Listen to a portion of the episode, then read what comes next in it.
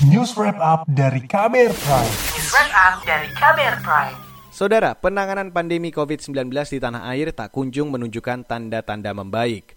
Tambahan kasus positif harian terus meningkat memecahkan rekor-rekor baru. Sementara kepatuhan warga terhadap aturan pembatasan kegiatan masyarakat maupun protokol kesehatan juga rendah. Salah satunya dipengaruhi masih banyaknya berita bohong atau hoax tentang pandemi, vaksin, dan lain-lain. Berikut saya hadirkan laporan khas KBR yang disampaikan Astri Yuwanasari. Kepolisian daerah Metro Jakarta Raya belum lama ini menangkap seorang dokter bernama Lois Owen. Lois ditangkap gegara menyebarkan berita bohong atau hoax terkait COVID-19 di media sosial. Juru bicara Mabes Polri Ahmad Ramadan mengatakan Lois Owen ditangkap setelah mengunggah berita bohong bahwa kematian pasien COVID-19 bukan karena virus corona, melainkan karena obat-obatan yang dikonsumsi. Dr. L telah menyebarkan berita bohong dan atau menyiarkan berita atau pemberitaan bohong dengan sengaja yang dapat menimbulkan keonaran di kalangan rakyat dan atau menghalangi pelaksanaan penanggulangan wabah penyakit menular yang ia lakukan di beberapa platform media sosial. Belakangan, Lembaga Ikatan Dokter Indonesia atau IDI menyebut izin praktik Lois Owen sudah habis pada empat tahun lalu dan tidak diperpanjang lagi. Ketua IDI Daeng Fakih menyesalkan ada seorang dokter yang justru menyebar kabar bohong dan memancing onar. Peredaran hoax atau kabar bohong tentang COVID-19 dengan beragam versi dan tingkat kekonyolannya masih cukup tinggi di Indonesia. Staf khusus Menteri Komunikasi dan Informatika Rosarita Niken menyebut, media sosial menjadi sarana paling sering digunakan para pelaku untuk menyebar hoax, mulai dari Facebook, Twitter, hingga layanan berbagi pesan WhatsApp. Bentuk dan saluran penyebaran hoax itu memang paling banyak adalah dari uh, media sosial. Ini berdasarkan uh, penelitian, sosial media itu menempati 92,40 persen dari uh, penyebaran uh, hoax.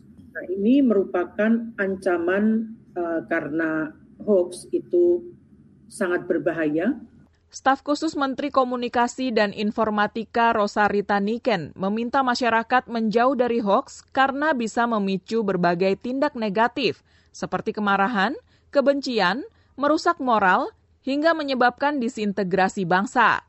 Awal bulan ini, Koordinator Pelaksana PPKM Darurat Jawa Bali Luhut Panjaitan menegaskan bakal menindak keras pelaku penyebar hoax dan praktik-praktik lain yang menghambat penanganan pandemi. Luhut menyebut saat ini Indonesia memasuki fase krisis. Jadi angkanya terus naik dan ini 10 hari ke depan menurut hemat saya mungkin dua minggu ini akan juga terus bisa naik. Kenapa? Karena masalah apa namanya itu inkubasi daripada apa ini uh, varian ini masih jalan. Jadi ini masa kritis buat kita dua minggu ini. Nah oleh karena itu tidak boleh tadi masalah obat, masalah tadi oksigen, masalah kesehatan, kemudian buat-buat hoax, membuat berita-berita tidak benar, itu akan kami tindak dengan anu dengan jelas. Penyebaran hoax termasuk salah satu yang mengganggu program vaksinasi COVID-19 di tanah air. Pemerhati imunisasi dari Indonesian Technical Advisory Group on Immunization atau ITAGI, Julia Sari Sundoro menyebut hoax menyebabkan cakupan vaksinasi masih rendah. Sementara itu, juru bicara Satgas Penanganan COVID-19 Reza Broto Asmoro meminta masyarakat hanya mempercayai berita-berita yang sudah tervalidasi dan bersumber dari pemerintah.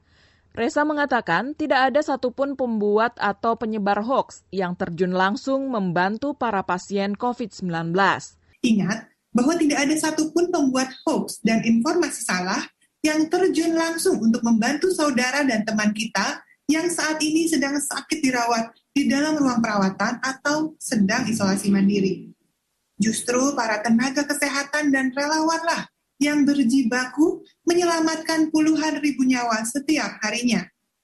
Maka pastikan untuk selalu mempercayai informasi yang valid dari otoritas kesehatan di negeri ini. Karena di balik mereka ada jutaan orang yang bertanggung jawab dan berada di garis terdepan dalam penyelamatan nyawa sesama. Menurut Reza, dengan mempercayai sumber-sumber informasi terpercaya, maka masyarakat sudah bertindak membantu pemerintah menangani pandemi. Laporan ini disusun Agus Lukman, saya Astri Yuwanasari. Kamu baru saja mendengarkan news wrap up dari Kabel Prime. Dengarkan terus kbrprime.id, podcast for curious minds.